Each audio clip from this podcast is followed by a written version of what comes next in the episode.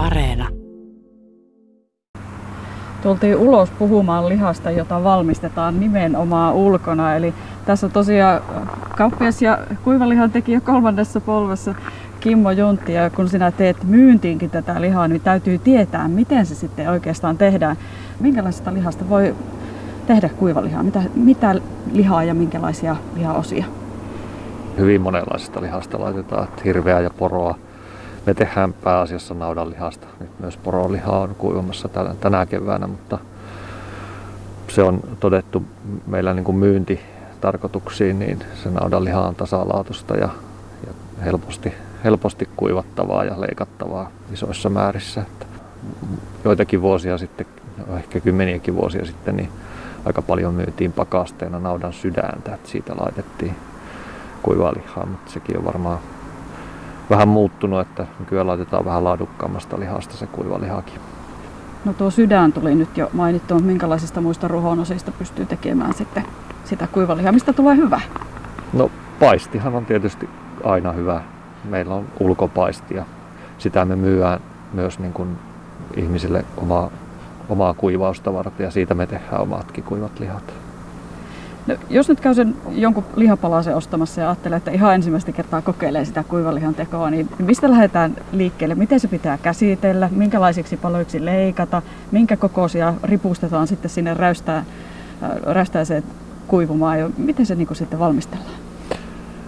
No leikkaaminen ensiksi, että, että tietysti leikataan niin päin, että lihassyitä myöten, että sitten kun se on kuiva ja sitä halutaan siivuttaa, niin sitä leikataan sitten niin kuin pihviä, että lihasyyt poikki, että siitä ei tule sitkas.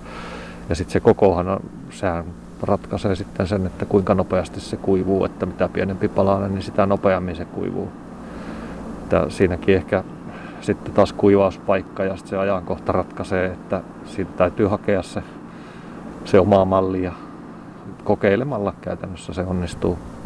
Ei siinä hirveän helposti voi pieleen mennä, että jos vähänkin katsoo, että minkä kokoisia on eh, leikattu. Esimerkiksi jos katsoo vaikka meidän Facebookista, että minkä kokoisia lihapaloja meillä roikkuu ja nyt on laitettu ja eteläpuolelle, niin kyllä se, sitä käy sitten siinä ajan mittaan puristelemassa ja kokeilemassa ja ehkä vähän leikkaamassakin sitä lihaa sitten pieniä palasia siitä tai katkaisemassa ja katsoo, että miten se on kuivunut, että siitä se pikkuhiljaa sitten oppii ne omat tapansa ja sen paikan ja ajankohdankin sitten. No mistä sen sitten tietää, milloin se on valmis? Sanoit, että voi käydä puristelemassa, mutta miltä se tuntuu se valmis liha sitten? No kuivuossahan se kovettuu.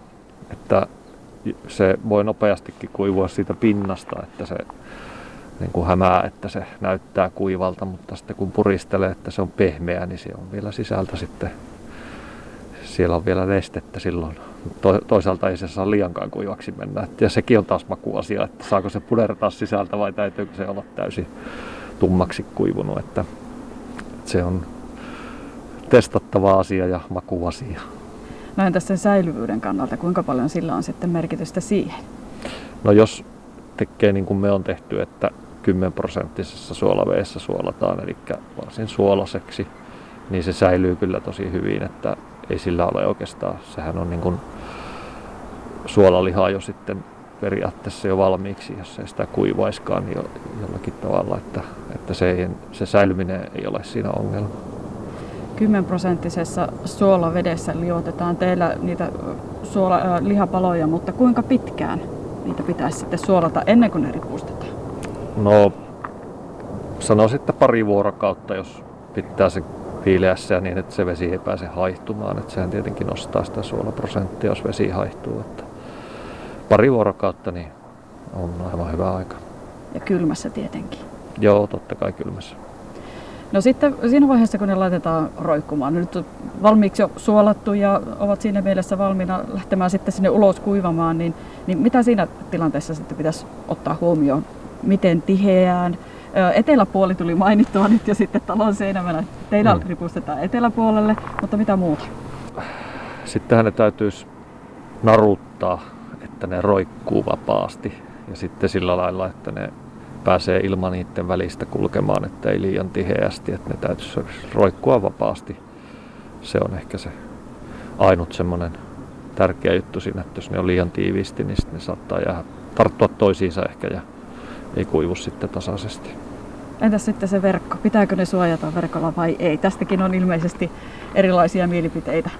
Jos on rasvaton liha, niin minusta tuntuu, että silloin ne linnut ei ehkä niihin silloin mene ja ei kaikki käytä verkkoa, että ilmeisesti ne linnut ei silloin tartu, mutta myös tuntuu siinä paikkaa, jos siinä lihassa on rasvaa pinnassa, niin sitten kyllä saattaa riski olla suurempi, että linnut menee nokkimaan niitä ja sittenhän se on pilalla. Että suosittelen kyllä suojaamaan varmuuden vuoksi häkillä verkolla. Kimmo Juntti, mainitsit, että jos rasvaa on siinä lihan pinnalla, niin sitten linnut herkemmin menee sitä nokkimaan. Jossakin oli semmoinenkin vinkki, että, että rasvat ja kalvot pitäisi niistä lihoista mahdollisuuksien mukaan poistaa. Miten sinä teet?